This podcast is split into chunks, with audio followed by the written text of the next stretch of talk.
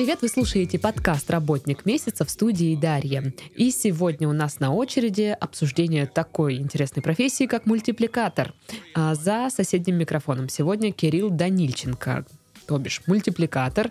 И до подкаста он мне еще объяснил, что он создатель мультфильма «Подозрительная сова» и креативный продюсер по совместительству. А, ну что, Кирилл, расскажи мне, пожалуйста, как так вышло, как ты пришел а, в анимацию и как вообще, вот как и когда решил заниматься мультами?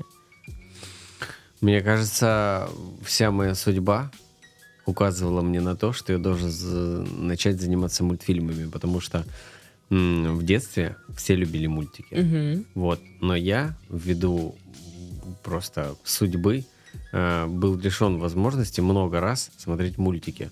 Мы когда жили в Молдавии, у нас планово, это были времена типа безумной бедности, 90-е годы, и у нас планово выключали всегда электричество с 12 дня до 9 вечера. Вот. вот. Интересно. да, и воду тоже. Воду вообще, по-моему, давали, по-моему, 2 часа с 8 до 10. Что ну, такое. до сих ну, пор где-то такое практикуют. Ну, наверное, да, я думаю. В Молдавии. И в, в Новороссийске, в Геленджике. Да, кстати, точно. Ну, ладно. А, вот, и, значит, когда выключали свет, соответственно, телевизор нельзя было смотреть. А вечером шли всегда «Спокойной ночи, малыши». И они всегда шли без 15-9 э, начинались и заканчивались в 9, когда начинались новости. И, и свет, свет всегда давали в тот момент, когда показывали какие-нибудь последние полукадры мультфильма, я всегда не успевал, да. Это была очень сильная детская травма. Потом мы, когда переехали с родителями в Ноябрьск, уже в Россию, я думал, что здесь мои страдания закончатся, но нет. А, у нас не было телевизора, а, ну как у нас был телевизор черно-белый, и он сломался, когда была молния на улице. Я не знаю, где, блин, события как, как связаны. ну вот так, э, суровый ноябрьск. Значит, была молния на улице, наш черно-белый телевизор сгорел нахер, и э, мы с братом слушали мультфильмы по радио. Я как сейчас помню «Черный плащ», мы, По радио? Да, да, да, мы находили СТС, у нас было радио, мы находили СТС, там почему-то ловил СТС по радио, и мы слушали, вот помнишь, был такой сладенький такой момент мультиков на СТС, когда они шли много, долго, разные и крутые. Ну, это часто вот. по утрам бывало. Э, ну, почему-то нет, это было по вечерам. Что, что ну и типа... вечернее тоже было да, по будням. Да, да. Я вот, помню, попадала на мы, это. Мы садились вечером, когда выполнили все уроки, все, все, что там положено, садились, включали радио и слушали мультики. Вот, и когда я вырос, ну, когда у меня появился телек, когда мы чуть-чуть разбогатели, когда молнии не...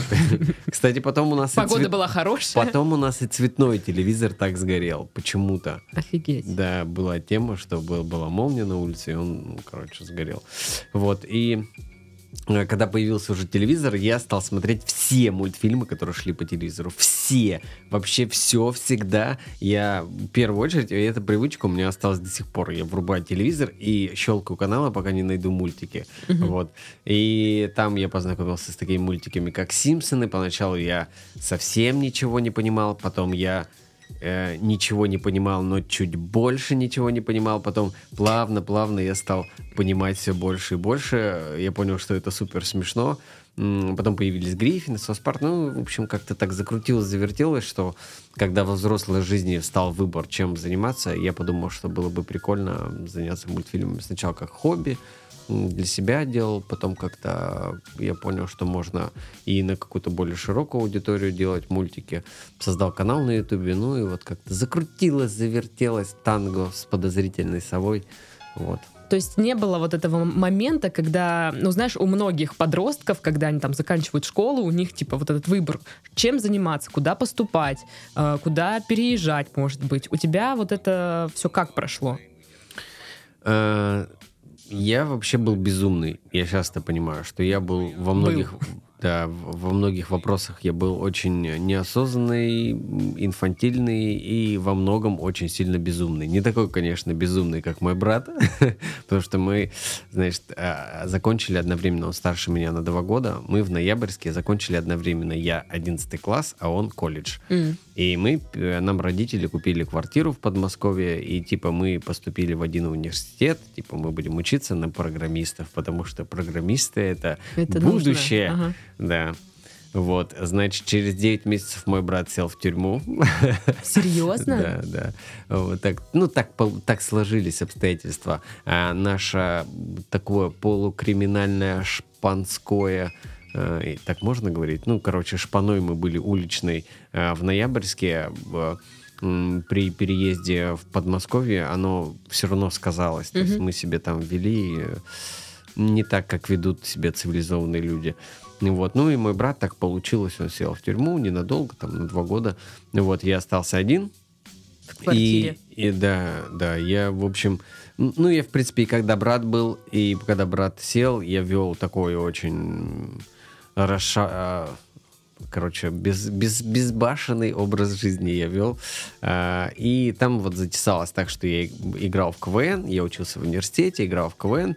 На мультики я продолжал любить. И просто когда я долго играл в КВН, я много чему научился, писать сценарий, там туда-сюда. Вот параллельно я начал увлекаться мультиками как хобби. И ну как-то так просто сложилось, э, что я всегда делал то, что мне хотелось. Что вот, Мгм. вот к чему у меня душа лежит, вот э, и никогда не задумывался о том, что наступит какое-то будущее, что когда-то наступит момент, что придется э, брать на себя больше ответственности, что придется э, зарабатывать больше, что у тебя появится семья, и что ее надо будет кормить, и вообще надо будет максимально амбициозно развивать все свои там таланты и то направление, которое ты по жизни выбрал, его надо максимально реализовать, чтобы потом в старости ни о чем не жалеть. Такого вообще не Прям было. Лекцию есть, сейчас вспомнила. да, та- такого не было. Я просто делал, делал, делал. И эти моменты наступали неожиданно. Например, когда я закончил университет, этот момент для меня такой... «Э, так, погоди-ка, погоди-ка, а что теперь как бы? Вот, и э, надо отдать себе должное, я не пасовал. Типа, я такой, а, нет, нет, нет, пойду еще в магистратуру учиться. Сейчас это очень популярно, типа, э, вечным студентом быть до 30, чтобы как можно дольше оставаться в зоне комфорта, Мгм. вот этой безответственности. Вот. Нет, я прям все 25 лет, я закончил университет, и я сразу начал вот серьезно относиться к, своим, к своей будущей профессии. Я понял, что все, надо с КВНом, во-первых, завязывать, потому что это путь в никуда. Ну, да- да, мы как бы добивались больших успехов, но я все равно понимаю, что КВН это не то, чем я хотел бы заниматься. То есть после КВН тебе все равно все равно придется искать себя. Как ни крути, КВН Мгм. это ну, не профессия, это просто хобби. Вот, и я решил мультики превратить в свою, в свою профессию. То есть я начал максимально серьезно к этому относиться, пытаться а, кому-то продать свои мультфильмы. Ну, то есть я вот над этим работал. Сложно было, сложный был период, приходилось себе много в чем отказывать. А, свободного времени практически не было, потому что мультики, они очень энергозатратные, чтобы хоть что-то нормальное получилось. То есть ты сидел сам, э, рисовал, анимировал и пытался продать? Или как это Да, происходило? Да. Ну, а, значит, м, первый мой мультфильм, который я сумел на, на нем заработать деньги, он типа был реклама на заказ. А, то есть я просто... А, нет, вру, вру, не реклама. Значит, было такое шоу на СТС «Видеобитва». И вот когда я играл в КВН, у нас редактор был Костя Анисимов. Он сейчас, кстати, работает автором на вечернем Урганте. Значит, был вот этот вот замечательный парень, и он э, работал на СТС в тот момент, и он вот на шоу «Видеобитва» занимал какую-то должность. И он сказал, типа, хочешь, можно попробовать, типа, поучаствовать. Видеобитва в чем состоял смысл проекта, что одна передача — это 8 видео, сидит жюри и по, по, очереди смотрит это видео и говорят там, обсуждают да, что-то. нет, да, Мгм. вот. И, в общем, два мультика, но э, сценарии были не мои, то есть мне присылали сценарий, и я по этому сценарию делал мультик. И вот с двумя этими мультфильмами мы в двух передачах поучаствовали, и в одной из них я даже выиграл 100 тысяч рублей. Вот Ничего, мультиком, так да. себе Но- видеобитву. Да, да, да. А вот. сколько ты потратил на производство? Да нисколько. того? А, то есть- а, ты ж сам Кучу, что кучу времени я Мгм. потратил просто. Сил, нервов. Э, Очень все было сложно, потому что ты такой тупой и э, так ничего не понимаешь, и не, неоткуда взять помощи, и все на обум, тыком. Ну, то нет есть же я- учебника, вот, да? вот бы сейчас меня, вот, вот себя сейчас Мгм. В там- прошлое? тому, тому в помощь хотя бы на день. Э, очень бы я ему помог, тому парню. Вот. А потом э, я начал сотрудничать с каналом «Дважды два». Я очень хотел сделать сериал, но что-то вот как-то не клеилось, не складывалось. Но они хотя бы заказывали мне иногда короткие рекламные ролики, анимационные какие-то тоже там за какие-то копейки не очень много я зарабатывал, тысяч 10-15. Но это было хоть что-то, когда ты на своем деле первые Ну, вот Да. э, первые копейки. Ты хотя бы понимаешь, что деньги-то это в принципе может какие-то приносить. Да, да. Вот. И потом появился какой-то мутный чел. Его звали Олег. И он такой... Мутный Олег. Да, мне до сих пор кажется, что он какой-то не- нечистый на руку. Вот. А, Значит, он появился а, тоже через Костю Анисимова, кстати. И говорит, я мучу интернет-телевидение. Типа как телевидение, только, Только в в интернете. интернете. Да. Э, И я ищу авторов для создания контента. Э, Ни, никакой конкретики, вот все очень расплывчато. Я говорю, блин, я типа занимаюсь мультиками, могу писать и делать мультики. Он такой, вообще отлично. А что хочешь делать? Я говорю, ну вот, типа, присылал сценарий. Он присылает там смайлы, смеющиеся, типа, вау, этот супер сценарий, давай, короче, пробную серию сделаем. И, в общем, э, я сделал пробную серию, заплатил он мне за нее что-то 25 тысяч за 3 минуты. Мгм. Вот. И это было вау. Вот. И я выложился по полной, то есть я сделал так, чтобы это было круто, чтобы э, чувак захотел дальше со мной сотрудничать. Вот. И я сделал, получилось, э, получилось клево, ему понравилось. И он говорит, давай заключать контракт на 5 серий. Это было, ну вот, Контракт. чувствуешь, как я сейчас говорю, да, контракт. Это ж какое Да, слово. да, да. Я, я тебе больше скажу, ради этого вот этого сраного вот этого контракта я ИП открыл. То есть, чтобы ты понимала, насколько я чувствовал вообще силы. Вот. А, Значит, ну и все. И получается, что мы заключили контракт. Я сделал 5 серий. В процессе я начал понимать, что это за человек. Оказалось, что он брал, ну, не свои деньги вкладывал, а был типа инвестор. Инвестор, я с ним тоже познакомился. Очень крутой дядька, который делает э, сериалы на России 1. Но в процессе я стал понимать, что вот этот вот мутный Олег просто всеми путями старается выбить максимальное количество денег у вот этого чувака, у инвестора. У сериального. Да. А этот, прям когда увидел мульты, когда увидел результат, он такой, давайте открывать студию. У меня как раз сын, бездельник есть. Он тоже что-то вроде ему нравится, типа такого.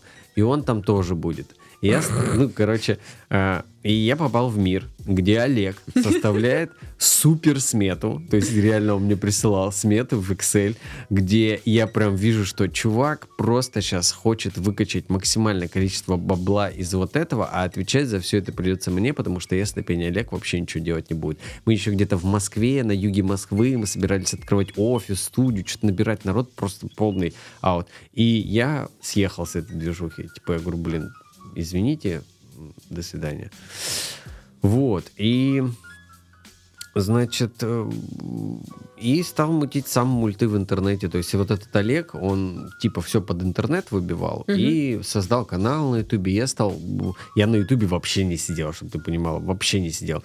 То есть он создал канал на Ютубе, стал выкладывать мульты, я смотрю, что их кто-то даже смотрит, я такой, елки-палки, да блин, а что я не могу так сделать? Я еще лучше сделаю. Вот. И у меня было несколько идей, я просто стал по ходу дела их реализовывать. Короткие стал мультики сам делать, анекдотичные. Вот я создал подозрительную сову. Вот первый мой мультфильм был про подозрительную Мгм. сову. Он шел 59 секунд, даже минуты не было. Вот, и стал выкладывать, и потом я стал выкладывать, они прям в, геом- в геометрической прогрессии становились все более популярными и популярными, то есть мы там чуть-чуть поспамили, вот была еще такая тема, что как будем развивать мультики, вот у меня был там компаньон молодой, ему было 18 лет, я говорю, как будем развивать мультики, давай в группах в комментариях ссылки выкладывать. Ну, то есть вот мы просто поспамили чуть-чуть, 300 подписчиков мы себе наспамили, и все, и дальше просто мульты делали, и вот оно росло, росло. Меня позвали на Карамба ТВ, если ты помнишь, был такой... м, ну, вот был Макс плюс 100 500, М, мгм. и на его э, популярности э, они раскачали типа сайт Карамба ТВ. Мгм. Они туда приглашали много разных популярных блогеров, чтобы ты понимала, кто на Карамбе работал. Бэткомедиан работал на, на Карамбе, э, Картавый футбол работал на Карамбе. Э, да, короче, дофига популярных чуваков работали на Карамбе. Просто потом э, YouTube это просто были времена, когда YouTube был не очень популярен. Типа вот, ну, не так популярен. И Карамба ТВ очень много зарабатывала. У них было много рекламы, и они мне платили больше, чем я зарабатывал в YouTube. То есть у меня параллельно выходили мультфильмы на Карамбе и на YouTube. И на Карамбе было и больше просмотров, и платили больше. То есть было прикольно. Вот. Но потом YouTube все-таки победил. То есть, ну, Мгм. и Карамба, я даже не знаю, существует она сейчас или нет. Ну, Погуглить можно. Да. Мгм. Ну слушай, но вот ты рассказываешь, что у тебя там началась вся эта движуха, ты в этом мире как бы погряз, углубился в него. Э, Возможно, я ошибаюсь, поправь меня. А Родители наверняка не считали это за какую-то профессию, за серьезную работу. И ну, были ли вот проблемы с тем, чтобы объяснить родственникам, что э, я, ну, у меня тут реальное дело? Ну да, да, это было вообще самое сложное, и это сложно даже продолжается, ну, типа, до сих пор периодически. Я вот хотела спросить, как, как сейчас происходит. Ну, сейчас вот у меня происходит смена профессии, то есть у меня какой-то этап подошел к концу, Мгм. и я начинаю новый этап. И родители э, воспитаны э, тем, что должна быть стабильность. То есть вот у тебя все должно быть, ты В трудовой книжке должно быть записано. ну, даже не то, что трудовой книжки, трудовой книжки, что ты должен постоянно много зарабатывать, и завтра, и все на 10 лет вперед, типа, должно быть так. Ну, вот. А в творчестве так не бывает. Тут один этап подошел к концу, раз ты перестраиваешься там.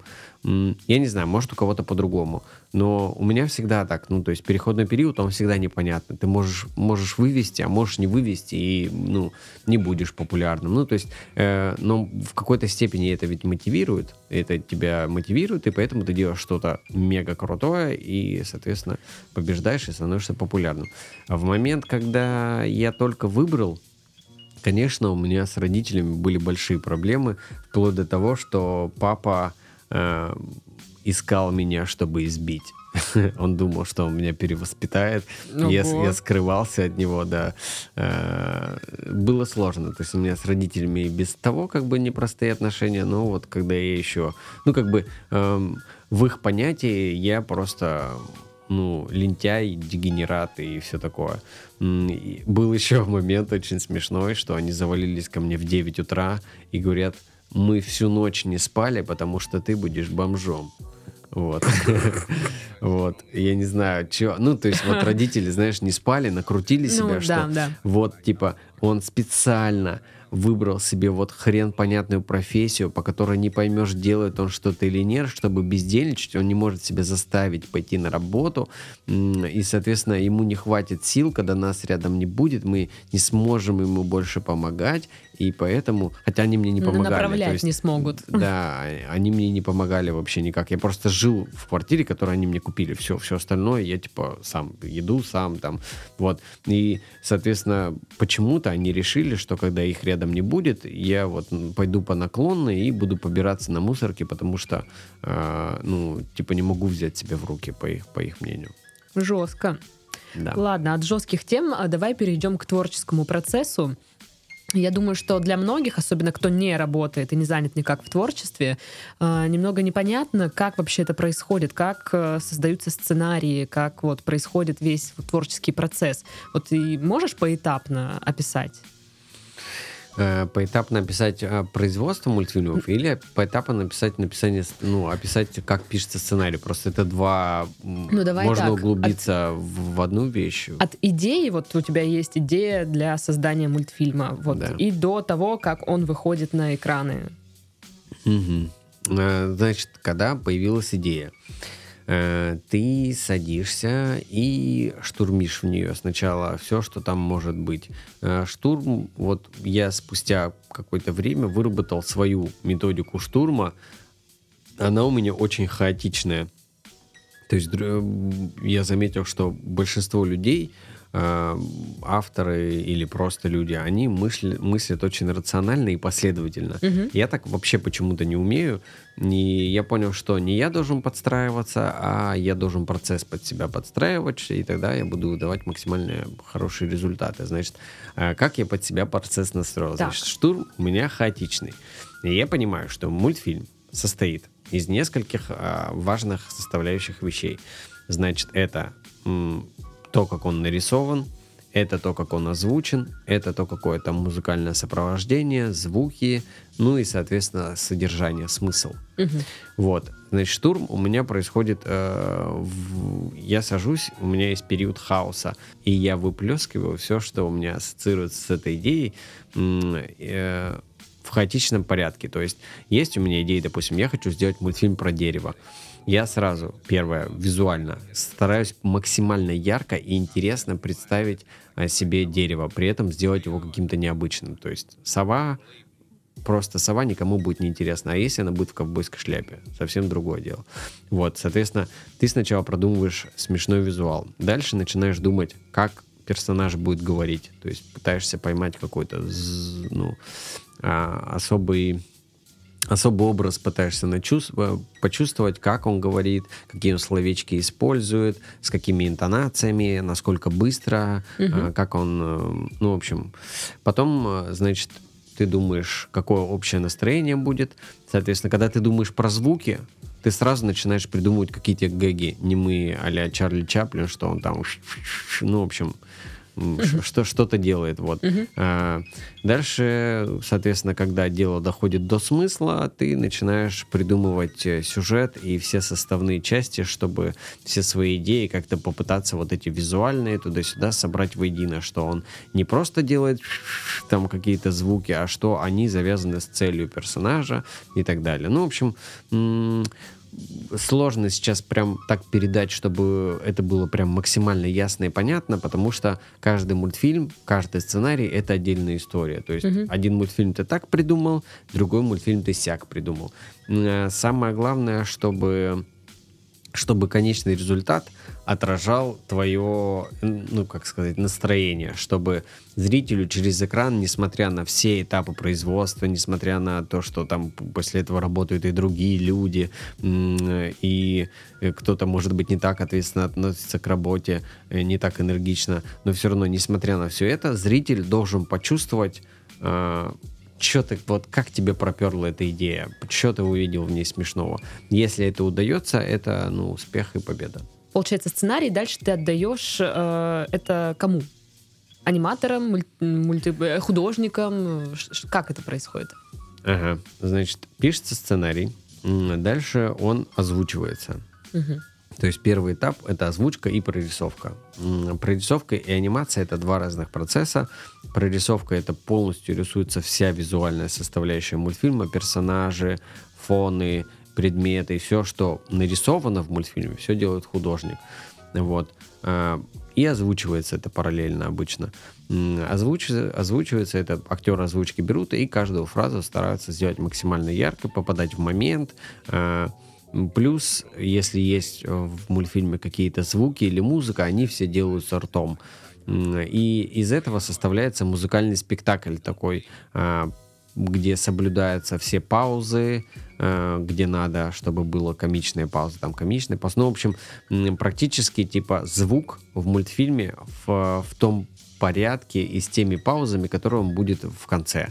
Вот. Потому что по этому звуку и потому, что нарисовали художники, работает аниматор. То есть аниматор — это человек, который э, пытается реализовать изначально задумку. К нему попадает, к нему попадает сценарий, к нему попадает озвучка, вот этот спектакль со всеми паузами, и к нему попадают нарисованные все персонажи, предметы, фоны. И он уже это человек, который все оживляет, да, все оживляет. Он внимательно читает сценарий, он внимательно слушает озвучку, пытается поймать все эмоции, и начинается вот процесс творения, создания мультфильма. Самый, самый на самом деле интересная профессия, она, наверное, у аниматоров, потому что по сути, да, у них, у них как тебе сказать, вот сценарист, у него чистый лист. Мгм. Это очень сложно. Типа с нуля... Ну, из ничего Да, просто. из ничего ты должен создать что-то, чем все будут восхищаться. Вот, блядь, привет. Вот. А аниматор, за него практически все все уже талантливые люди сделали, ему надо только не испортить, не испоганить. У То него больше, ему- наверное, техническая да. какая-то у него и вопроса. техническое, и он очень должен прочувствовать все. Он очень должен хорошо прочувствовать и сценарий, он очень хорошо должен прочувствовать озвучку, и очень хорошо должен э, э, визуализировать то, что нарисовали художники. То есть э, ему он аниматор должен обладать умением очень сильно любить то, что к нему приходит. Вот когда он вкладывает максимум любви, получается в итоге то, что надо. Ну и финальный монтаж. То есть э, аниматор заканчивает, скидывает монтажеру. Аниматоров много, они все обычно, ну вот у нас недельный цикл, э, ну, недели, типа, каждый работает, сценарист работает неделю, потом художник работает неделю, потом аниматор работает неделю, и потом это все попадает монтажеру, аниматоров много, чтобы сделать, вот, допустим, 22-минутный мультфильм, работает ш- 15-16 аниматоров, типа, вот на Мгм. одном проекте. И все они склеиваются воедино, и монтажер потом вырезает вот эти звуки, которые ртом сделаны, там, там вот эти все. Вот, и подставляет уже реальную музыку, реальные звуки, и получается реальные мультики. Окей. А вот кого, каких специалистов сейчас не хватает, на твой взгляд? Всех. Всех, Всех, вообще? да, То есть нас- э, требуются срочно. А, да вообще, блин, как бы выразить эту проблему? Значит, есть такая тема, что э, люди почему-то не стремятся стать суперпрофессионалами своего дела.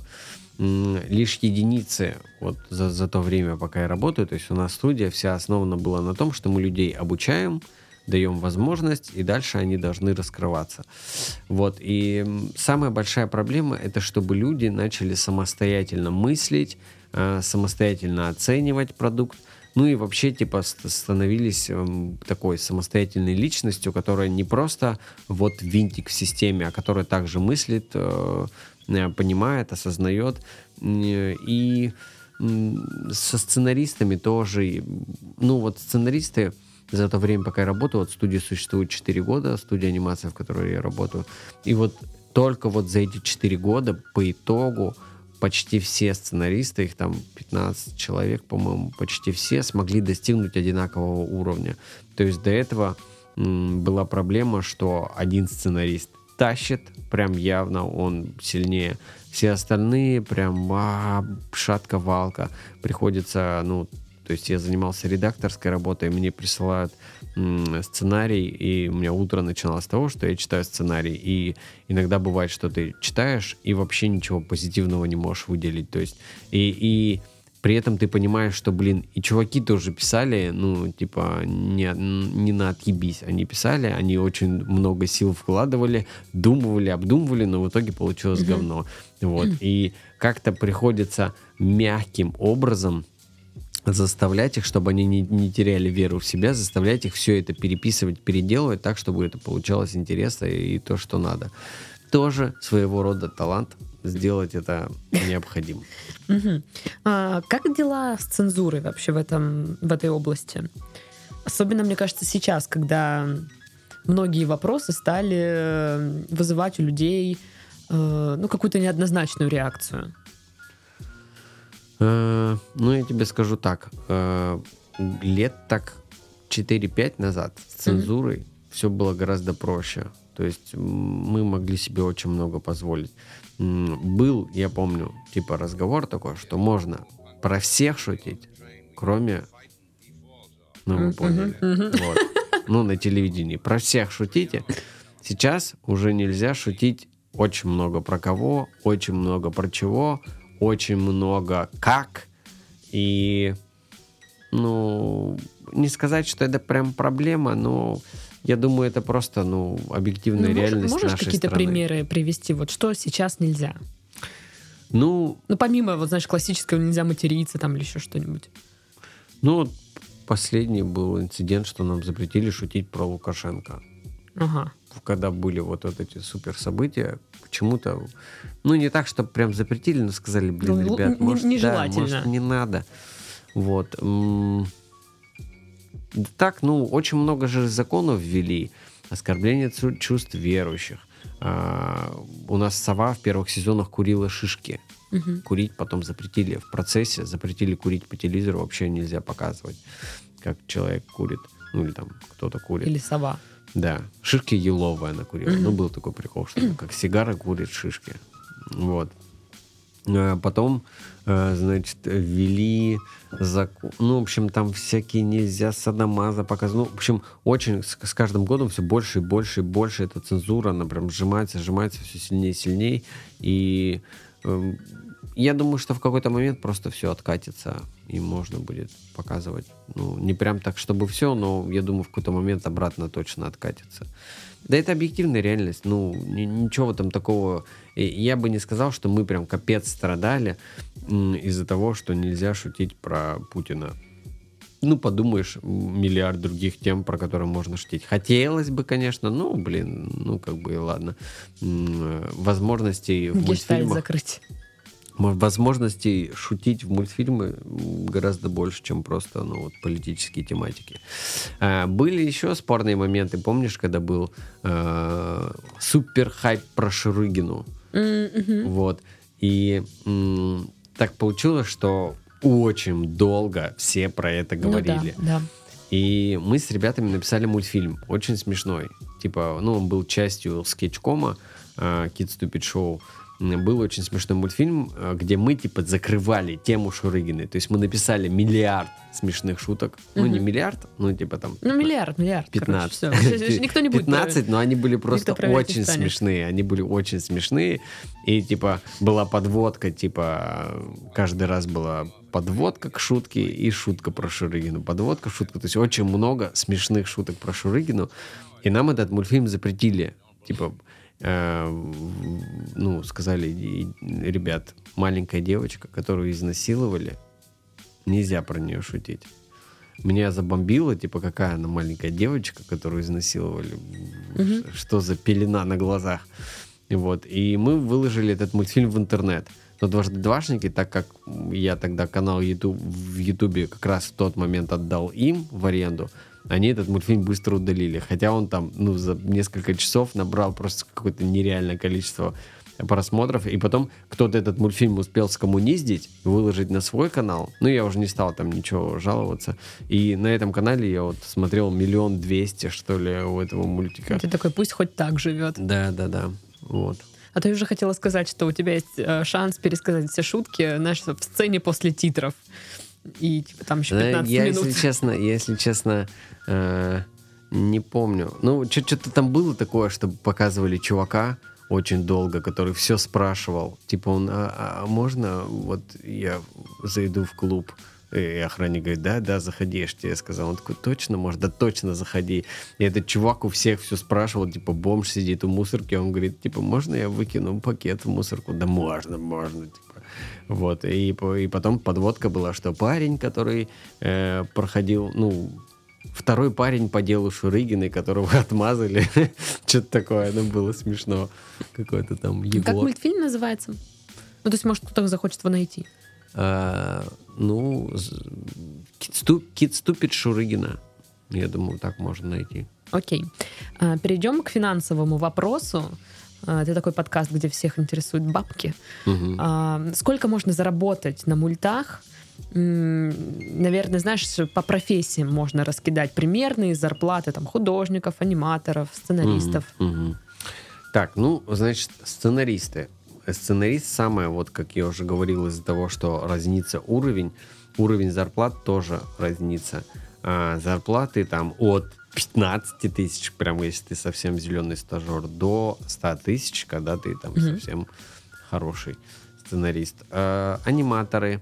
Э, То же самое, когда аниматор приходит зеленый, первая ставка у нас, ну там, первые три стажировочных месяца 15, 20, 25 у нас всегда, типа, вот э, стандартная зарплата. Вот. А дальше, ну, 40, э, там, выдающиеся аниматоры 45, э, старшие аниматоры, ну, это уже такие уже повышения всякие, 50, режиссер анимации, там вот 75 девчонки получают. Это в месяц. Ну да, да, все вместе. Эм, ну, остальное я даже не знаю, стоит там называть свою зарплату, я не буду. Ну, а почему? А почему? Ну, Это самое интересное. Насколько ты богачка? Да не насколько уже, я же увольняюсь. Ну, был. У- короче, Она у меня был. постепенно зарплата снижалась, постоянно снижалась, снижалась. Вот э, популярность мультфильмов росла, А зарплата а снижалась. зарплата снижалась. Да, это вот такой парадокс. В том числе из-за этого, типа, мне захотелось найти себя в какой-то новой области, потому что я понял, что э, если бы меня видели так, как я себя вижу, и по-настоящему видели, какой объем работы я выполняю, и насколько качество, насколько вообще их заработок людей с канала зависит от того, как я работаю. Если бы все видели это, э, они бы меня больше ценили и больше бы мне денег платили. Но так как это не видят, э, нет смысла типа да вы Доказывать что, что-то. ребята, ну посмотрите, я же такой классный, ну заплатите, ну заплатите. Смотрите список дел, Нет, которых ну, я сделал. да, которые- не платят мне здесь, я найду место, где я буду зарабатывать столько, сколько мне нужно. Мгм. Ну, вот такого. Ну, я просто вот... Можешь назвать пик э, своей зарплаты, самую высокую, кото- которая была за все это время у тебя? Ну, у меня же было много источников дохода. Ну, то есть у меня была зарплата, у меня был YouTube, и у меня был еще, ну, свои Ну, мы же всякие сейчас мутки. говорим уже как бы о профессии, о зарплате. То есть то, что там YouTube, это, наверное, ну, уже как бы побочный доход. А именно зарплата в студии у меня, ну, наверное, в самые пиковые, там, когда мы супер объемы выполняли, что-то типа 240, вот так вот у меня была зарплата пару месяцев. И прежде чем задать следующий вопрос, напомню, что выпуск выходит при поддержке Quark.ru.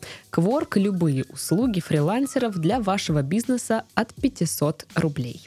Вообще хочется обсудить источники вдохновения твои. А какие вот три мульта, наверное, зарубежных, хотя, может быть, и отечественных, э, вот тебя вдохновляют? Вот которые ты смотришь и типа, блин, Блин, ну вот если взять нынешний момент, то самый крутой мультфильм, который я видел в своей жизни, это «Конь Боджек». То Мгм. есть э, он сценарно просто гениальный. Вот. А, конечно, все вот пятерка западных мультфильмов, значит, «South Park», «Футурама», «Гриффины», «Симпсоны» и кто пятый? Почему я сказал пятерка? Не знаю.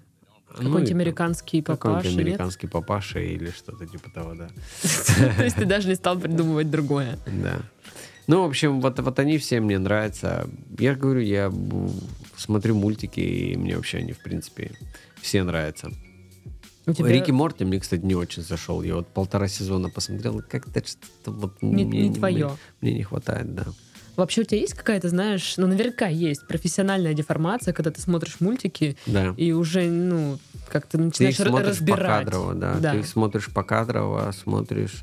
Ну, в основном я, конечно, восхищаюсь. Просто даже несмотря на то, что мы 4 года работали э, в студии, много народу сменили, много народу там осталось, обучалось. Все равно по качеству наши мультфильмы просто очень сильно уступают всем западным, потому что там и денег больше вкладывается, и видно, что там школа. Э, Есть такая вещь, которую, ну, мы никак не можем, ниоткуда мы не можем ее взять, как преемственность поколений. Мгм. То есть, когда студии много десятков лет, там есть такая вещь, как преемственность поколений. Это, соответственно, есть сотрудники, которые передают свой опыт от одного сотрудника к другому. И это все все равно откладывается. Ну да, да. гру- грубо говоря, даже есть вот видео, можно вбить в интернете, что есть несколько диснеевских мультфильмов, где там обязательно же в диснеевском мультфильме будет мюзикл, где парень, принц танцует со своей там принцессой. Мгм. этой. Вот. И несколько разных диснеевских мультфильмов, где кадр в кадр просто повторяется, а, ну, вот этот вот Ну, момент вот сам. этот момент, да, где они там обнимаются, танцуют, кружатся во- вокруг там народ и вся фигня. Три, по-моему, там мультфильма, где просто одинаково сделаны эти э, моменты. Это вот называется школа. То есть это преемственность поколений, что зачем, на самом деле, это кто заметил? Кто это заметил? Только чувак, который сделал это видео. Вот, никто это не заметил, но и это очень круто, когда тебе не приходится придумывать велосипед, а есть куча наработок, и ты можешь их использовать. Или, э, ну, в общем, э, в, такой, в, в таких студиях, где есть преемственность поколений, где очень крутые профессионалы работают, в таких студиях не может выйти беспонтовый продукт. Ну, просто физически это невозможно, потому что слишком, слишком, слишком. Угу. А, ну, я рискну предположить, просто у меня был вопрос, э, на каких э, проектах мирового масштаба ты бы хотел поработать? То, наверное, это Футурама, Симпсоны. Нет. Нет? Нет. А на каких? Я бы даже в Гриффинов, наверное, ну, не хотел бы писать. А куда? А, даже не знаю. Ну, мне бы хотелось принимать участие, конечно, в создании кино. Это было бы интересно. Вот, э, в плане сериалов, наверное, я бы хотел что-то свое делать. То есть сериал очень сложно вклиниться. Вот, допустим, Гриффины, какой там уже сезон? 17 или, ну, точно не знаю, но ну, явно... Много там уже всего. Да, явно за первую десятку очень сильно перевалило. Очень сложно э, вклиниться в такой сериал, чтобы ты что-то привнес такого, чего там не было. Угу. Вот, тем более, э, ну, Гриффины очень сильно еще меняются. Ну, и... там же в зависимости от э, команды авторов, да, как-то все меняется. Да, да. Ну, вот, например, я знаю, что в «Симпсонах» э, команда авторов не менялась с первого сезона. То есть вот они какой команды авторов засели в первом сезоне, такие такой как они, команды как авторов. Как они это выдерживают? Ну, мне кажется, в этом, э, мне кажется, в этом заключается частично секрет успеха потому что они ну, рефлексируют, стараются все время найти что-то новое в своих персонажей. Ну, не знаю, я Симпсонов давно не смотрел, вот, но в Гриффинах это знаю точно, что меняются авторы, и это заметно, и дух сериал все равно потерял. То есть, если mm-hmm. посмотреть первые пять сезонов и посмотреть вот сейчас, в духе сериал потерял, потому что э, в первых сезонах э, ну, реально, почему все полюбили Гриффины? Потому что был бесконечный раз, разрыв шаблонов. То есть очень многие шутки были м, м, связаны с сильным удивлением. То есть, вау, вот так что ли можно было? Вот. А потом, когда пришли другие авторы, или, может, Сет Макфарлин, который создатель, перестал писать, стал только редактировать, видно, что в сериале э, в большинстве своем начались пародии на самих себя. То есть они э, уже пытаются, конечно, шокировать, но э, это не так искренне, что ли, происходит. И, ну, в общем, точка. Mm-hmm. А, тогда от мировых э, мультиков перейдем к нашинским. Mm-hmm. Что у нас, э, как дела обстоят с анимацией в, я не России? Знаю. Ну, на твой профессиональный взгляд. Да я не знаю, ну а что происходит? Э, в Ютубе я заметил тенденцию, что популярны черно-белые, очень супер простые, даже не мультики, а комиксы, я бы их назвал, где э, блогер рассказывает какие-то истории, которые ему кажутся интересными, и все это визуально просто э, поддерживает анимацией. Вот. Максимально просто, молодежи нравится, и я за них рад. Вот. В плане анимации, которая в нашей стране э, детская, э, она вся практически, ну, 3D-шная. Угу. Вот. Ну, мне так, по крайней мере, показалось, то, что я видел. Прям крутой мультик. Это фиксики. Прям очень классный. Э, это, наверное, единственный мультфильм. Я могу, конечно, ошибаться, но мне, конечно, кажется, что это единственный мультфильм, который сохранил советскую школу анимации. То есть там, если песни, то они классные, если истории, то они добрые, э, и обязательно интересные. То есть, ну, что-то такое простоквашинское есть в фиксиках. То есть, а эти... смешарики нет? А, смешарики, блин, не знаю, вообще мне...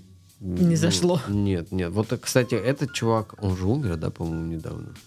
Создатель смешариков. Честно Могу говоря, ошибаться. не в курсе. Вот, ну, он тоже, кстати, советский мультипликатор. И, ну, смешарики прикольные были наверное. Я не вообще мимо меня прошли смешарики. Сколько раз я их не пытался смотреть, они мне казались скучными. Классный мультик «Три кота». Но «Три кота» сделаны полностью под свинку Пеппу. И, соответственно, не совсем mm. это прям наш мультфильм, но он визуально классный. Вот визуально «Три кота» просто... Mm-hmm. Вот. Что еще? Анимация взрослая. ну, не знаю, только мы ей, по-моему, занимаемся. Но сейчас дважды два еще какие-то мульты запускают, но не знаю, не знаю, не знаю. Ну, есть какое-то, на твой взгляд, светлое будущее? Или будет так вот развиваться, э, как пойдет? Э, Ну, в общем, я мой такой прогноз, что пока серьезные инвесторы не начнут видеть во взрослых мультфильмах что-то перспективное и интересное, никакого сдвига положительного не произойдет. Детская анимация будет, ну, детской анимации много, на самом деле, вот, и даже есть дешевая, грузовичок Пик, Капитан Кракен, то есть очень много есть дешевой русской анимации, которая смотрится прям офигенно, ну, видно, что там прям профи работают, вот, а взрослая анимация, она, ну, специфичная, она сложная, и, ну, в общем, никто, кроме нас, к этому э, се- серьезно никогда не относился. То есть, когда вот, например, если канал ТНТ сохранит с- вот свои вот супер лидирующие позиции и будет также вбухивать деньги во всякие проекты, вот как они делают всякие дорогие сериалы. И если они в какой-то момент решат такие, ага, надо делать мультики, и в какой-то момент они решат вбухать э, кучу бабла в какой-нибудь мультфильм, вот тогда мы, возможно, увидим что-то такое прям вау. А пока Мгм. Ну, как-то на, на грустной ноте, мне кажется, Да мы грустной? Ну, тут Это все такой грустный объективно. голос. Ты, ты, мне кажется, э, эмоционально слишком привязана ко мне. Давай это обсудим в другом подкасте. Давай, секс и вино, да? Нет, как там? кни- книги и вино. А, Откуда ты книги. взял там секс? Ты что, Да, сроду выдал желаемое за Отродясь, такого не было. Ну что ж, на этом мы будем завершать наш подкаст. Сегодня с нами был Кирилл Данильченко, Так муль- быстро. да, мультипликатор, создатель э, мультфильма «Подозрительная сова» и креативный продюсер. Всем до следующих подкастов. Всем пока-пока. thank you